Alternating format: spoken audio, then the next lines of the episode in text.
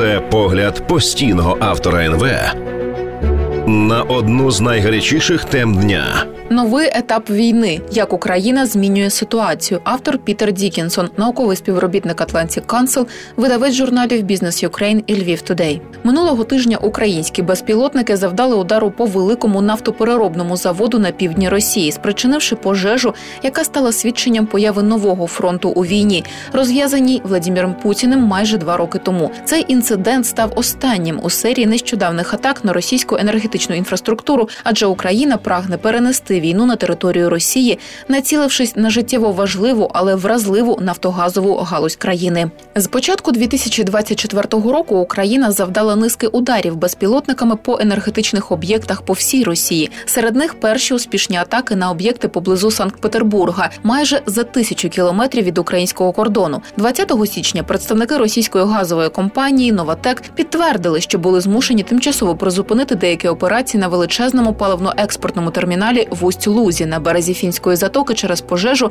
спричинену українськими безпілотниками. Кампанія з використання безпілотників, що розгортається, спрямована на те, щоб перешкодити тривалому російському вторгненню в Україну, а також завдати болючого економічного удару по режиму Путіна, використовуючи безпілотники дальнього радіусу дії для ударів по енергетичних об'єктах по всій Росії. Україна прагне порушити логістичні мережі, що постачають сили вторгнення Путіна, і знизити мобільність російської армії в Україні. Багато хто в Києві вважає, що потенційно можна спричинити ще більший економічний хаос. Російська економіка значною мірою залежить від енергетичного сектору, що робить її очевидною і привабливою ціллю для українських військових стратегів. Нафтогазова промисловість Росії досі демонструвала дивовижну стійкість до західних санкцій. А клієнти з країн півдня прийшли на заміну європейським замовникам, які відходять. Українці сподіваються, що їхній набагато пряміший підхід дасть змогу домогтися успіху там, де санкції зазнали невдачі, і завдати Кремлю нищівної шкоди. Нещодавні спроби Києва розширити атаки на енергетичні об'єкти на території Росії частково є відображенням несприятливих реалій поля бою. Провал широко розрекламованого українського контрнаступу в другій половині 2023 року змусив командування країни визнати, що війна зайшла в глухий кут.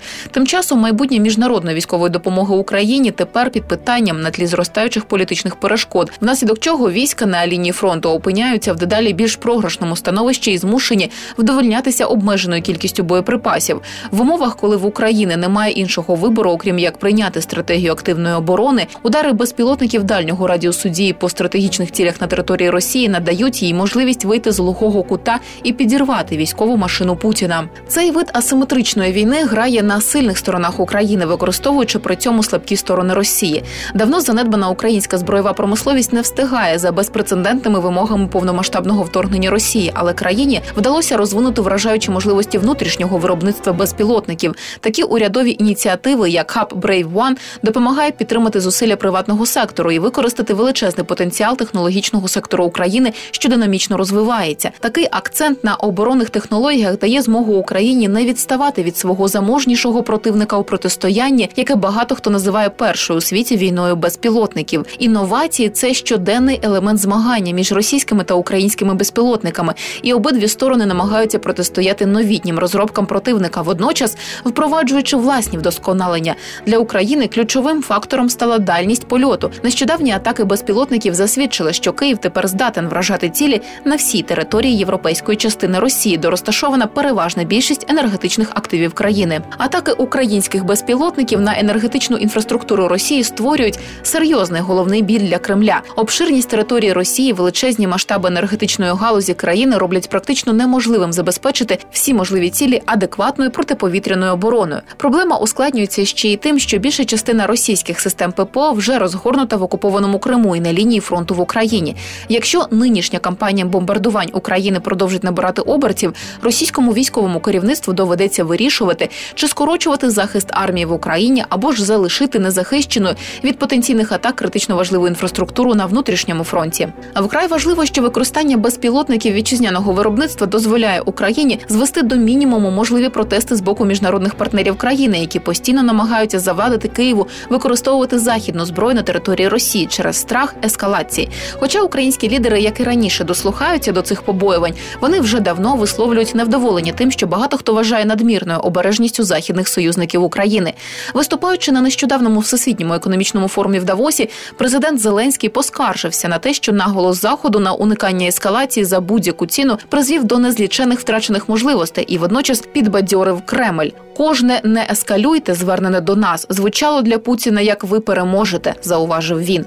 Рішення України завдати удару по енергетичній інфраструктурі Росії один із найсміливіших кроків за всю війну. Протягом майже двох років бойові дії здебільшого обмежувалися територією самої України. Тепер, схоже, ситуація змінюється. Поки що удари українських безпілотників занадто незначні за масштабами, щоб завдати серйозної шкоди російським військовим діям. Проте нещодавній шквал атак безпілотників на території Росії перетинає важливу червону межу і знаменує собою новий етап конфлікту. Нафтогазова промисловість тривалий час сприяла відродженню Росії на міжнародній арені. Тепер українці сподіваються, що вона стане ахілесовою п'ятою Путіна. Автор Пітер Дікінсон, науковий співробітник Atlantic Council, видавець журналів Business Ukraine і Lviv Today. Це погляд постійного автора НВ на одну з найгарячіших тем дня.